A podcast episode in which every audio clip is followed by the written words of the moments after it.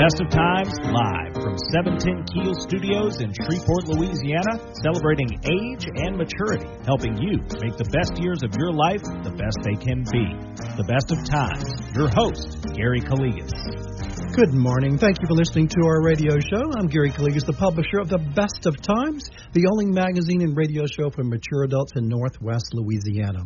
Also, thanking those who might be listening live on the internet at www.710keel.com or listening via the Keel application on their Apple and Android devices. In just a few minutes, we're going to learn about a new historical fiction novel by New York Times bestselling author Steve Berry. It's entitled The Kaiser's Web. So stay to the show for some very informa- interesting information from the author about this book.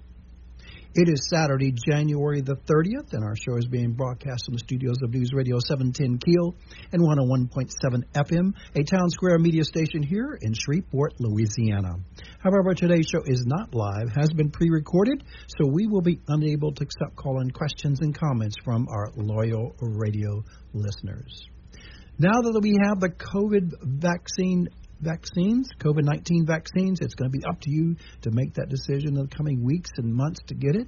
Uh, I am planning to get it soon as I am 70, but also I just recently found out that I have the antibodies. So there's going to be a little bit delay, according to my doctors, for me to needed to get the uh, vaccine for several months from now. So hopefully these vaccines will help the world get back to normal as before.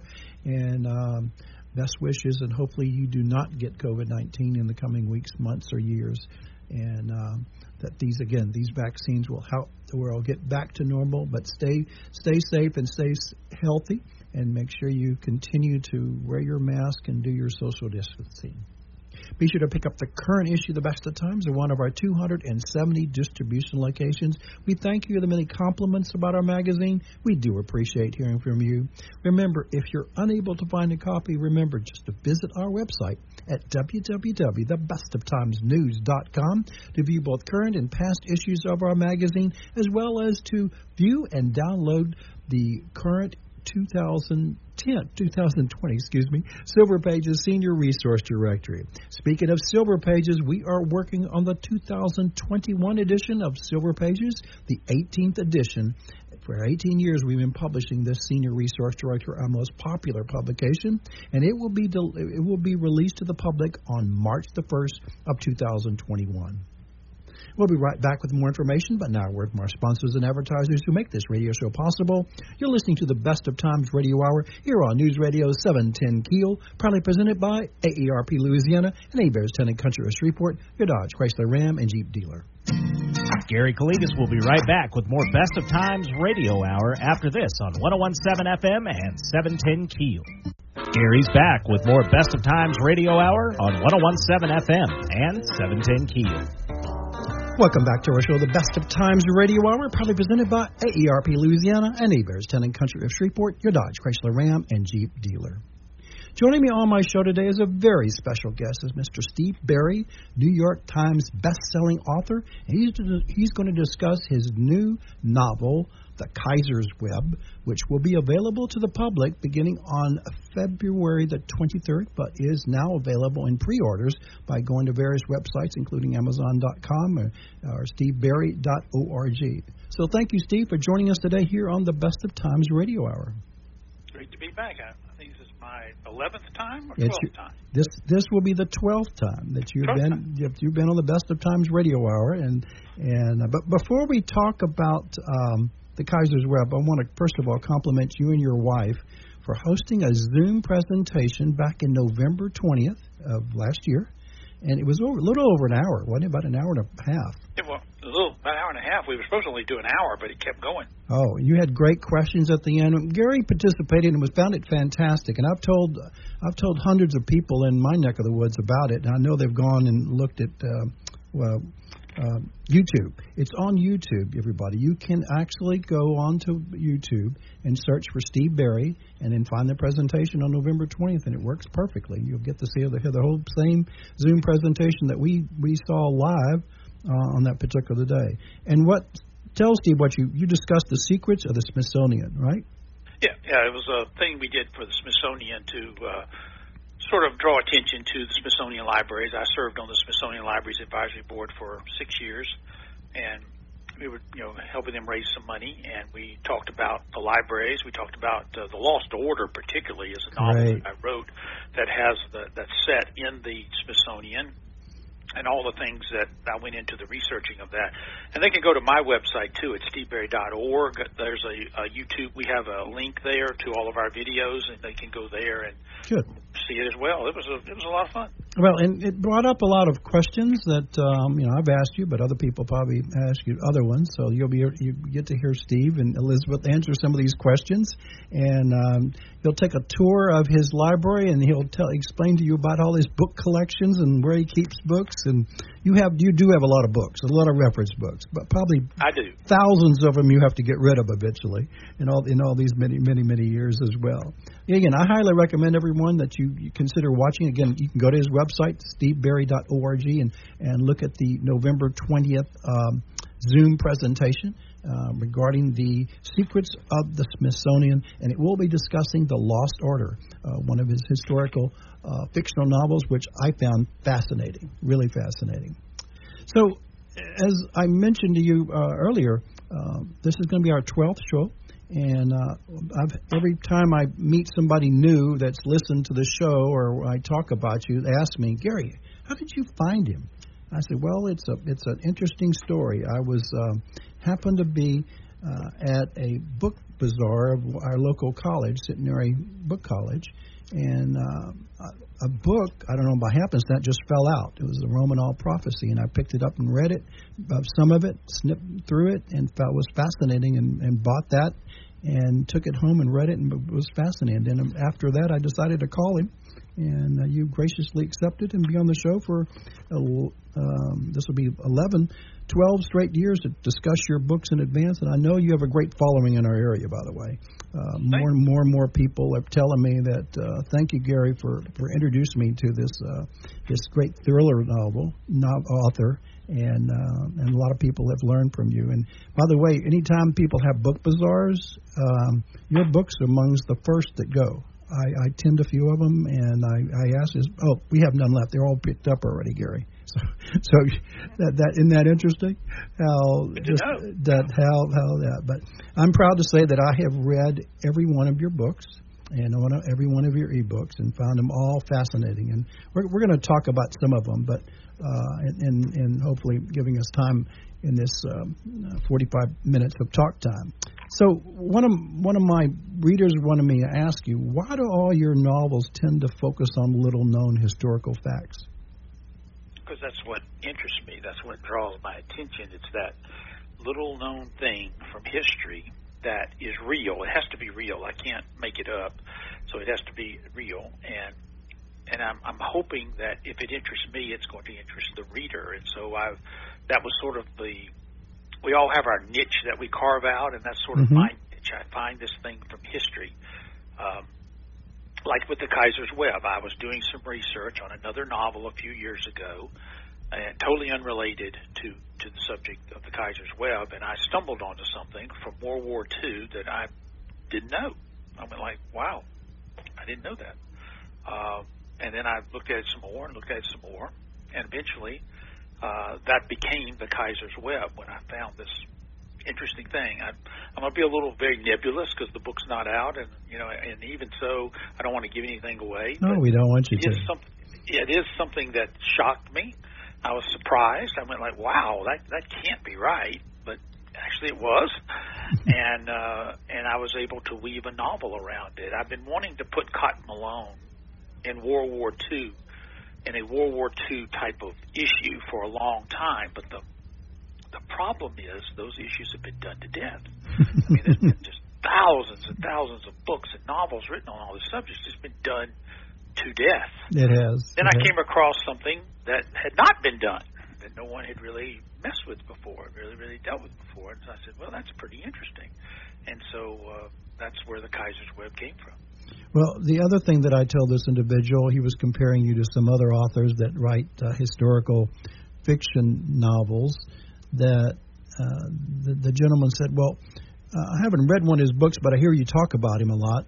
And but I said, "Well, you know, James, the one difference than him that I've seen in other authors that I've read that write that write historical is he tells you at the end um, and editor's notes what's what's true and what's fiction. He says, no, he doesn't. Nobody does that. They, you know, everybody has. They let the skeptics and the, the conspiracy theory people talk about that. I said, no, no, no, no. He he actually shares it with you and gives you references, and you can look it up. In every one, right? In every one of your books. Every one, every, every one of the books. I I don't want a reader leaving a novel thinking something's true when it's not, but it's usually the other way around. The reader thinks I made it up, mm-hmm. and they realize I didn't. Well, that's what I thought. I try to keep. I keep the novel as close to reality as I can, about 90% to reality. I have to trip it up a little bit because it's a novel and I have to entertain you. So that 10% is where I explain it, but I pretty much explain all the things that as you're reading the book you go that that that can't be real. That that's not right. No, that's wrong. But but it is. And I want the reader to leave there with an understanding. Now, one thing I caution readers, please do not read the writer's note first because it's going to give away every secret in the book. So, you know, don't do that. Read it last. And that's what I told the gentleman, but of course he didn't believe it. So, uh, uh, so we were actually in a in a bookstore when he was talking about this, and so I found your your novel at one of these bookstores and showed it to him, and he says, "Okay, I'm going to read it." And um, the book he read picked up was The Lost Order, and so hopefully I haven't touch base with him. This has been a few months ago. Uh, that's, a, that's, that's a good story. It deals with the Smithsonian, something right. Smithsonian, but it also but it also f- explains how Cotton Malone got the name Cotton Malone. Right. So there's a there's a it's a it's a whole novel that basically deals with that, but it also deals with something fascinating from the Smithsonian that uh, that I think the reader will go like, "Wow, I didn't know that." And that's what I, I really compliment you, and I've, I've been. Uh, that's why I plug you a lot, is saying that you know you don't have to do your own research to determine if some of this is true or false. He helps you. Plus, you can further. You can keep going and Google, and which I do with your books. After that, I spend a little time and and looking, you know, get more of the rest of the story about it. So uh, it, it it makes you think, it, and those little known historical facts. As we, I hate to say this, as we age, we tend to enjoy history more. At least I do. Um, I, I think many years ago, I think I told you that in previous shows, I was not interested in history. But now, you know, I think past 10 years, when I was 60, I became more fascinated by historical and glad and glad I'm, I'm reading about all this and sharing it with my family and friends as well. Um, so, but explain to our listeners again, you put these facts, but you put it in a way, these historical little known facts, you put it in a story to make it easy reading, right? Oh, yeah, yeah. My, the object of a novel is to entertain people. It's, this is not a textbook. I'm not, you know, if you can learn something along the way, that's just wonderful. But the number one thing is I've got to entertain you. You've got to read it. You've got to be going, wow, what's going to happen next? You know, what's happening? And so the the hardest challenge for someone who writes what I write, and I write action, history, secrets, conspiracies, which today that's called an international suspense thriller. The mm-hmm. the hardest thing for someone who writes those is is mixing information with action, and it's it, it's it's hard. You have to give just enough information to keep everybody going, but but you also have to mix in enough enough action so the story is entertaining and fun. And and I'm not saying I'm great at it or perfect at it, but I but I do work very hard to mix information and action in a good formula where you don't get too much or too little of either one of those. And the other compliment I have of you is some authors that I read, and I tell these to people, uh, their chapters go on for hundreds and hundreds of pages, and you have generally short chapters, lots of them. Four pages. Huh? Four pages. And I Four think pages. right. Tops. and that is easy, re- easy reading and more understandable. And you generally have a, a, a point to, to to place in that particular and chapter that you talk about, which you know I'm not an expert writer here, but I, I found that was much easier reading than some of these that go on and on and on, and there may be five or six points in over 150 pages, and you know you you say, wow, you know, couldn't you have decide uh, made that in little segments that we could probably more understand and more remember? Uh, I like I like short chapters. I like short paragraphs, and I like short sentences. And you do that most, like, like all three. Like like and you do implement that in the area in the area. So uh, before we we're going to talk about uh, the Kaiser Web in the next segment, but uh, you are considered the master of contemporary thriller. So how did you become? Really? That's what I, I know that. Well, that's what somebody quoted you as stating. I don't know if that's your publicist or, and it says that uh, how how how do you think you became one of these popular, successful thriller writers? Well, I, I don't. I certainly don't consider myself a master, but I do consider myself someone who's done this done this a long time, and so uh, I've I've you know I've been a commercial fiction writer now going on 18 years and published 18 years, but I've been writing them for 30 years. So uh, I, I I'd like to think I've learned something along the way that I know how to put a novel together and I can entertain a mass audience with it. It's it's something you have to practice at, you have to work at, and I've worked very hard over the years to to develop my craft, and I'm I'm, I'm still learning every day, and I'm still changing and adapting every day, and it's it's hard to keep everything fresh. It's hard to keep everything going. Uh, I'm fortunate that I can do I only have to do one book a year, which is wonderful, and I can focus on that one book. And it takes me every day of 12 months to create that book. So I need that time. And uh, luckily, I haven't got to a point where I'm doing two a year. Uh, but uh, it's it's been gratifying to see the audience grow. I mean, I have to pinch myself sometimes because you know when I when I you know when I started out you know, from the day I wrote my first word to the day I sold my first word was 12 years. And I mm. had eight, I wrote eight manuscripts during that 12 years. Five went to New York publishing houses. They were rejected 85 times. I made it the 86th time, 12 years after I started. So I literally couldn't give a book away, you know, at, that, at that point in time. And now we have 25 million books in 50 countries and 40 languages around the world, which is just amazing. So I have to kind of pinch myself. You had, well, you definitely need to pinch yourself, but it ha- it happens. But for your persistence in in continuing submission, I, I was I've been always amazed at, at that, and I'm I'm extremely proud that you continued and didn't give up uh, because I, I found every one of them. I found all your books definitely a thriller. I mean, it makes me would not want to put it down. And my wife sometimes kicks me and she says, Gary, it's two o'clock in the morning. Why are you still reading? We need to go to bed, you know. And and she she does that all the time when I read your books. That uh, I just want to finish it. I mean, I'm so enthralled. I don't want to put it down because I I, I said I'm going to stop right here. No, that you you just keep keep. Uh, keep uh, edging me on to keep finding out what's going to happen next, and uh, I do I do feel that uh, that's the object of the game, and that's why I write those short chapters, though, so you can't stop along the way if you want to. Well, I stop and, and take a break, but I, I, I'm, they're even pondering when I take the break to come back. So your new novel, The Kaiser's Web, will begin will be available on the 23rd. But luckily, your publishers gave me an advance copy to read, and Another, I tell all of my listeners today, it's another fantastic novel with so many twists and turns and unexpected events and happenings. And uh, I highly recommend you get a copy when it's available. And it's going to be a great read. You're going to you're going to hard. It's going to be difficult to put down it and not finish it. I will tell you that. So, what did what inspired you again to write this particular novel? Well, as I said, I was doing some research on another novel, and I came across something that I didn't know. And then I said, well, that can't be true, or, is it true? Let's find out. So I did some additional research on it. Sure enough, it, it was true. And so I spent a year doing the doing you know putting the research together while I was writing the novel, and and that little germ of an idea became a book uh, one of the things I wanted to do with this novel is I also wanted to get Cotton Malone into some new places.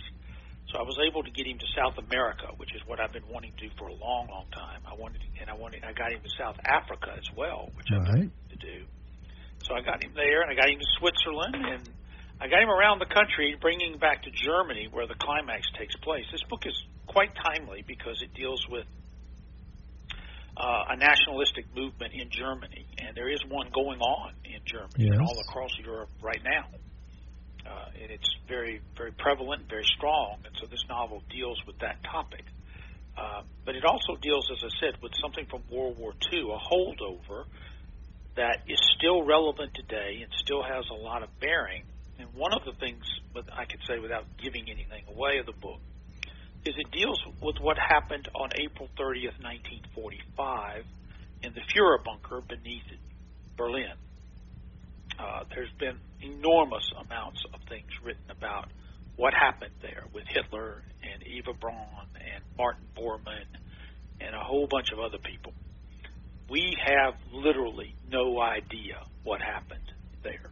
We have little to no idea. Now, I want to say to the readers, this is not a book about Hitler surviving the war or anything like that, because I I take the position he died there, and the Soviets found his body, and they concealed that from everybody and didn't tell anyone that Hitler was dead because they wanted to keep the West off guard. This book's about something else entirely, something else, something different, and it deals with the you know a central character. It deals with is Martin Bormann, who's one of the most fascinating characters out of World War II. Um, he was a ruthless, vicious, narcissistic, selfish, arrogant man who, thank God, was not actually in charge of Germany. If he had been in charge, things might have been even worse than it, than it came down. Thankfully, he was he was basically Hitler's second in command, becoming Hitler's personal secretary. So he had a lot of control and he had a lot of influence. And there's some things he did in late 1944 and early 1945 that I think the reader's going to go, "Wow, I had no idea. I didn't know that happened." And that's what I said. Still, like, wow, I didn't know that. And and uh, those things are going to have bearing on the German national elections, which the novel deals with. So it's a it's an interesting story that Cotton gets caught up in, and something that you know, is going to take him quite a journey. He and Cassiopeia both. So Cassiopeia is back in this book, and she's front and center and very prominent in the story. Wait, can you can you mention that about the secret dossier? Well, I, let's say there's there's some documents that we were not aware of until the fall of the Soviet Union in 1990, and when we the, when historians finally got into those archives, they found some things that were quite surprising, things that altered history. And this novel deals with some of that. Yeah. It does. Yeah, which is that it, to me what was fascinating. That uh, and a lot of not a lot of information has been shared about that. I, I would say, uh, but you you bring it to the forefront. I kept I'm, I continue my research after I read your book about some of this, so it's pretty. And the other one, um, I don't think you'll give it away. Is where did the billions billions of Nazi wealth disappear to at the end of the war? That's a good. That's that's another aspect of the novel that I never really realized is the flood of currency and gold and silver and patents and all kinds stocks and bonds, just billions and billions flowed out of Germany in late 1944 and 1945, and they ended up in banks all across the globe. And I never realized a lot of that. And this novel is going to explore that in great detail, and you're going to learn a lot about what happened there, and that wealth, some of it to this day, is still unaccounted for. Amazing, totally amazing. Which, which, but you tell them you intertwine this with the, the the the two people that are running, vying to become chancellor of Germany, right? Yeah, yeah. There's a a lady who is the chancellor. She's been chancellor for a while, um, and she's a you know kind of a middle of the road moderate who you know is is well liked, but she's reaching the end of her time, and she's being challenged by a, a nationalistic candidate who's raising a populist movement. And it's not un, uncommon. This is something uh, you know that uh, races all across Europe have seen have seen this happen, and she's in the fight for her life. And it's a close election, and anything could tip the balance. And they're both after secrets on the other, and they both find secrets on the other, but they're secrets that they didn't really realize. And there's a there's almost like a double surprise to the reader towards the end of the novel. There is. Like, I would, I would, like a double climax to the novel. Yeah. Yeah, which you wow. think it's over, you think it's over, you think you got it, and then there's something else that comes along. Yeah, that surprised me, Steve. I don't think too many of your novels do that. I can't remember, but that one really caught me off guard. I said, "Oh, whoa, what's happening now?" Yeah, that was great, yeah. great, a great uh, last few chapters were just, but the whole book was good, but the last few chapters were quite surprising how a twist changed. And that's your web. And um, Well, tell the listeners why. You, I know why, but why? Why did you call it the Kaiser's Web? Well, I, I didn't want to call it. I didn't want to call it anything that actually pointed to World War II. So I was careful about that. As I said, that's been done to death, and I wanted it to be something a little more.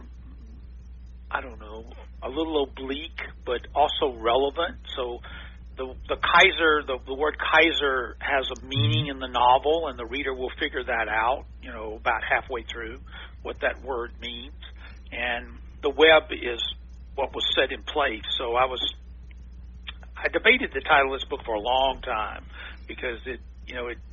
I'm usually a little more direct with my titling. This one's a little more. This is a little bit more oblique than normal, but I really like it. It gives it a nice feel. Of course, there was no Kaiser in World War II. No. Kaiser was gone by in 1933. Basically, it was over with and eliminated when Hitler took power. So all of that was over. But the Kaiser in this book is something else entirely. Something something different. Right. It is. It is. So um, let, let's give. I'm trying not to give it away, but again, it's a great book, quite interesting. It's a, definitely a thriller. It, it every page it, it's very suspenseful, and and uh, Cotton and uh, Cassiopeia is in there this time, and it, they it's really in- intertwined and.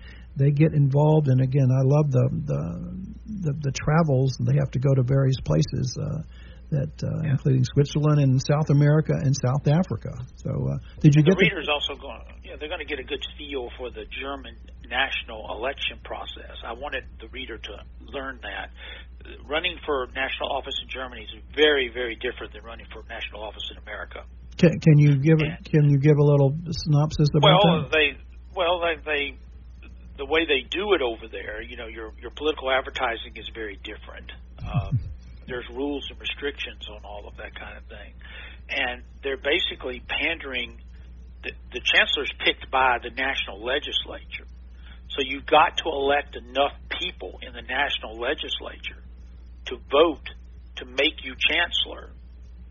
So you not only have to win and beat the person your your you know win your seat back you also have to win over a majority of the the Bundestag which is the the German national parliament who selects the president and it's a it's a very interesting process the way it works it's not it's not done like it is here it's it's a it's a, it's a process that that is ripe for manipulation and you have to be very, very, very careful about it. And the rules and restrictions. American campaigning has been slowly kind of infiltrating into German elections.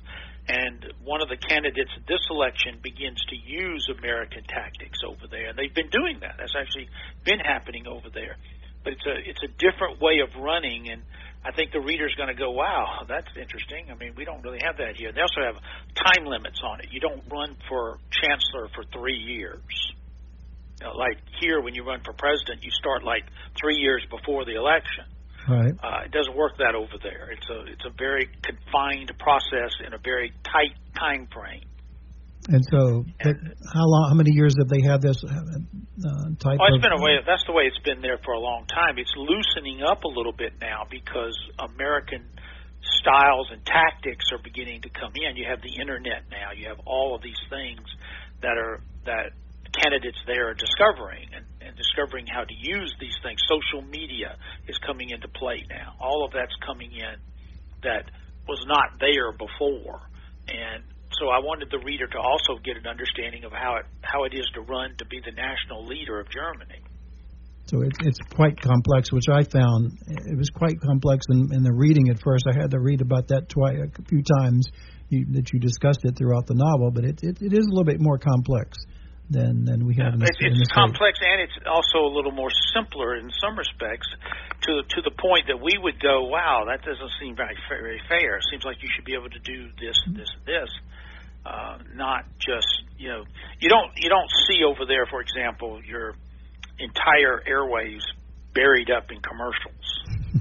uh, you know that's not that's not something that you that it's beginning to change, but that's not something you saw in the past very much. It, it's a different style of campaigning and a different style of way things are done. Well, I wish it would change in America. We have too many uh, hours and hours of uh, ads on television and other radio on political issues. Um, well, the difference here is we have a First Amendment and they don't. Uh, so they do not have a First Amendment. I thought they did. Well, no, they don't have. They don't have a freedom of expression in Germany at all. Not even close to. In fact, it's it's illegal over there to even mention anything about. You, you, you, there's strict rules about mentioning things about Hitler and Nazis and things like that. That there's rules against speech on that. Hmm. Where here in this country, that would be unheard of. We have a First Amendment. You can say what you want here, pretty much. You just can't scream fire in a crowded theater here. You know, that's that's not protected. But you you can. Uh, we have a First Amendment, and they don't, and that makes the difference here. Hmm. Uh, I didn't catch that in the novel. Maybe it was in there somewhere, but I didn't. I no, didn't no, I didn't put that. That's not in there. I just threw that in here. But same thing. Same thing in England. England doesn't have a First Amendment. They don't have that either. They have much tougher slander and libel law, libel laws. It's there's a lot different in in England than it is here because we have, as I said, the First Amendment is much broader here. Well, uh, well, tell the listeners why do you have all this background? Because you used to be an attorney, and I thought you said you used to be a constitutional well, I was I, I loved constitutional law, and I would love to have practiced it full time, but I wasn't able to. I was a trial lawyer, and and so I was in court. You know, I, I did a, for 30 years. That's what I was was a trial attorney.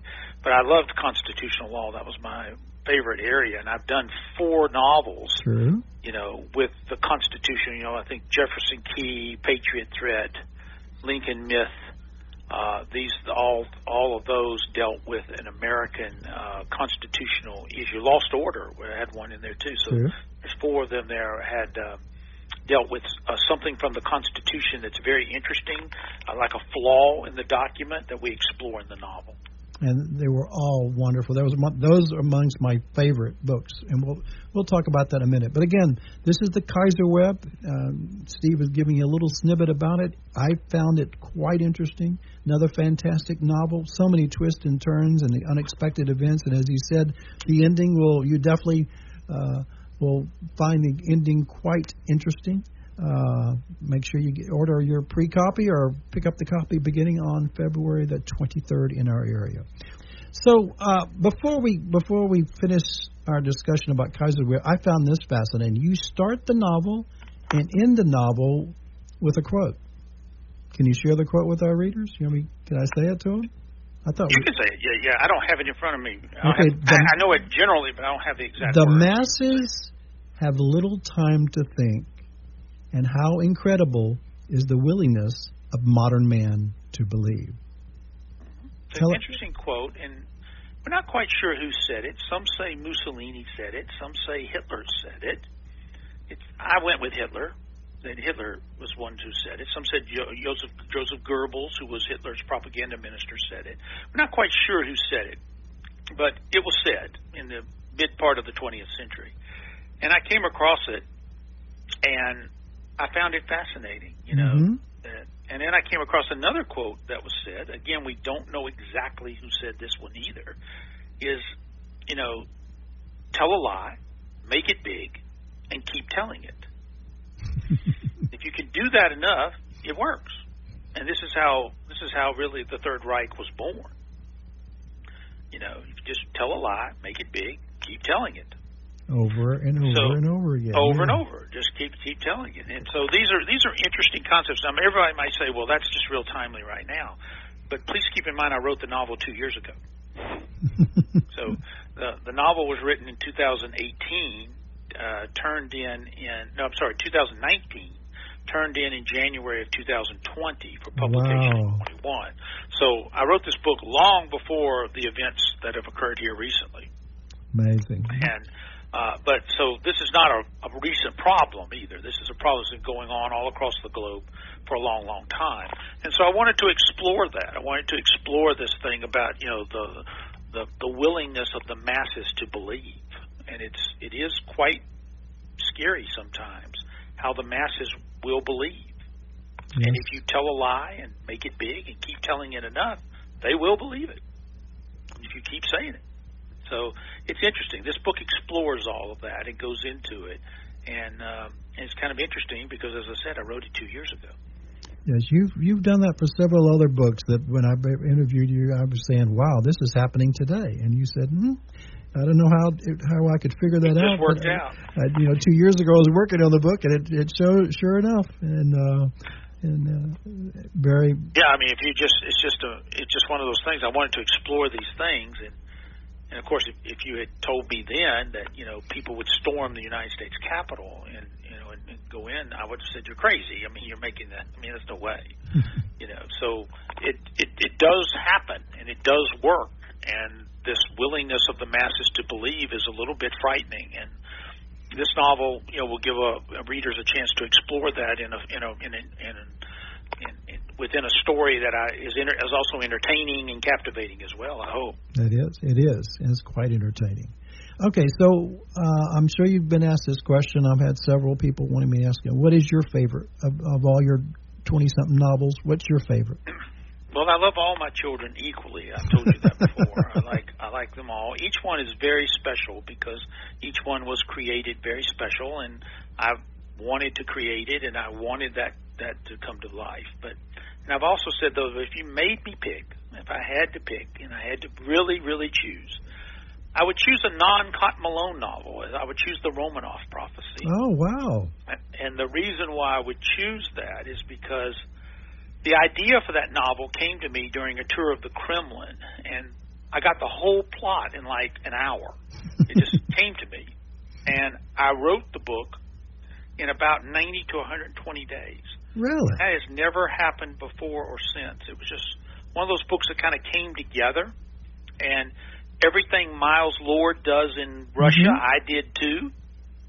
And I got to I got to actually plot the novel and research the novel right on the ground and then I came home and I wrote it. It just never I've never had anyone any any book come to me that quickly and and and play itself out so smoothly and so that's why it's always been a little special to me. Well, that is you've never told us on all the eleven shows, and I've I've always mentioned the Romanov prophecy was one of my favorites, and that was the first book I ever read of yours. I thought it was fascinating. You wrote that. I, I love that. I love the story. It's a nice, tight story that deals with something very interesting, and it would make a terrific movie. And maybe you know uh, a fine actor by the name of Brooks Darnell has optioned the book. Oh, wants to be Miles Lord. Whether that'll ever happen, I don't know. But well, I hope so. Really loves it. He loves it, and he he wants to do it. it. Right now, it's impossible because you'd have to go to Russia to film this thing, and so you you know you know none of that's the problem with all my books, except for the American books. You got to go overseas to film these things, and right now that's just not possible. Well, not now it is, but hopefully this will get away and we'll be able to go. I've been well. Another, that's one year. place I haven't visited is Russia. I had planned to go in 2020. They already already had arrangements, and everything had to be canceled. And even uh, my Russian friends were so disappointed I wouldn't be able to go there. But I will tell you, based upon your book, The Emperor's Tomb, tell our listeners a little bit about that. That's another one of my favorites. Well, that's a, the book that deals with. It's interesting. It's a book that deals with oil that has nothing to do with the Middle East. Right. Nothing at all. It's a book that deals with China and with the first emperor of China, Qin, who united China, and that's where they got the name for the country from. And so it deals with something with him. It deals with the the the, uh, the emperor Qin is buried with the terracotta warriors that people have seen. His tomb is the greatest archaeological site in all of China, but it's sealed, and the Chinese will not allow anyone inside which is fascinating, why they will not go in there, since it is the greatest archaeological find, thing that they have. They just won't let anybody in there. So Cotton Malone, of course, gets in there and he deals with this thing, and it's a fascinating thing that deals with oil, a theory uh, that regarding oil that again shocked me. I didn't know that it actually existed, and the reader's going to go like, "Wow, I, I never realized that." See, we we all believe oil is finite. I mean that there's a a fine only a finite amount of oil in the ground, and you can only take once you take it out, it's gone. And that's what gives oil its value. It's a finite commodity. But what if it wasn't? What if it was an infinite commodity? And the Russians truly believe this. They truly believe it is. And there's a lot of evidence to indicate that it may very well be an infinite commodity that really changes everything. Oh, it does. And so this book deals with all of that. And I, to give you a postscript on that, that encouraged me and my wife, one of them, but to go to China. So back in 2019, we went 30 days, and I got to visit the Terracotta. And I asked them a few questions, uh, my tour guide and a few others, and they said, "No, we can't let you. Nobody goes into the into the tube, but you can see the Terracotta warriors, which was fascinating. God, that was just like totally remarkable." And we spent uh, two days in that area, you know, which learned a lot. But I also brought up the fact about the oil that in your book and referenced your book. Uh, my tour guides were from China, and they they were not aware of it. Mr. Calligas, you, you're very astute. Yes, that is that is true. Uh, and, but they don't really promote it a lot. Uh, interestingly enough. Now, my book uh, has some, some mentions in the novel about Tiananmen Square and what happened in Tiananmen Square, mm-hmm. and they will not print anything that has Tiananmen Square referenced in it. Well, that's right. It's not available not not available in China, but. Uh, but it is available in other parts of the country, the world that I've been to. Uh, I'm sure. So uh, the other, uh, I think, I think one of the most fascinating. I tell a lot of my um, my my people that are from Great Britain in that area. Your your uh, your King's Deception book was just totally remarkable. I thought. And it, it just opens up a lot of questions, but you you blend in a great story there. Tell tell well, us a little bit about that one. It deals with Elizabeth I, who was Queen of England in the latter part of the 16th century, and and just a few years into the 17th century, she died in 1603.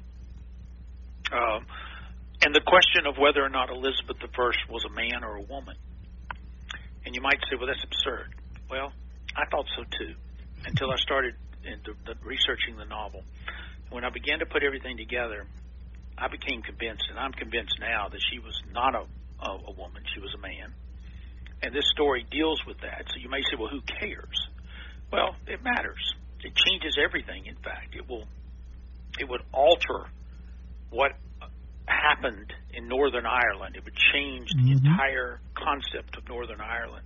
And I will say this that the plot of the story was so volatile and so plausible that my British publisher made me change aspects of it before he could print the book. Wow, I didn't know that. Well, he didn't want he didn't want to inflame anyone in Northern Ireland with these concepts because the, the as I said, novels and things over there, there's no First Amendment. They're treated much differently over there than they're treated here. You might say, well, that's ludicrous here. We just print what we want and you just get over it. Well, it doesn't work that way over there. so uh, I had to make some adjustments to the plot in order to satisfy that. But it's, it deals with something very interesting, an interesting theory called the Bisley Boy legend. And I came across it while while in Central England and I was able to weave an interesting Cotton Malone tale that deals with Cotton's son, uh, Gary, who's involved in this novel, in that novel. And it's a fascinating story about a fascinating piece of history.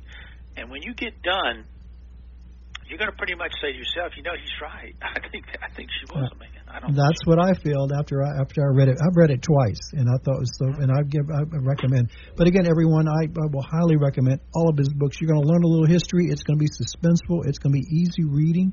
Uh, you're going to learn something, and definitely do not read the editor's notes until you finish, and then go back through, and you'll find out what is fact and what is fiction, and then you can do some further research. That's what I've been doing, Stephen. All your books that I've read, I keep them in my library, and I I even refer back to them occasionally. I show people here's some here's some interesting trivia you're probably not aware of, uh, and it, it really it really. Uh, uh, my friends and, and visitors and family members find it quite fascinating. So, thank you again for joining us today here in the best of times. Best of luck to you and to, to Elizabeth, and stay safe and healthy during these pandemic times. I hope you haven't had it, and I hope you get the vaccine soon if you haven't had it.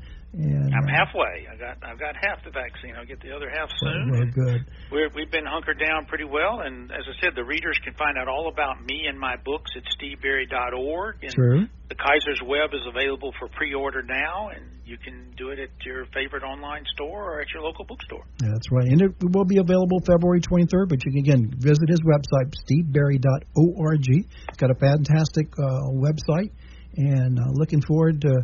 Oh, before we close, give us the last um, snippet about your next novel. Could you give us a little hint? Next novel is going to be next novel is going to be interesting. It's going to be a standalone novel. Cotton's going to take a year off. Oh. And we're got. I have a new character that I'm creating, an interesting character. It's still going to be action, history, secrets, conspiracies.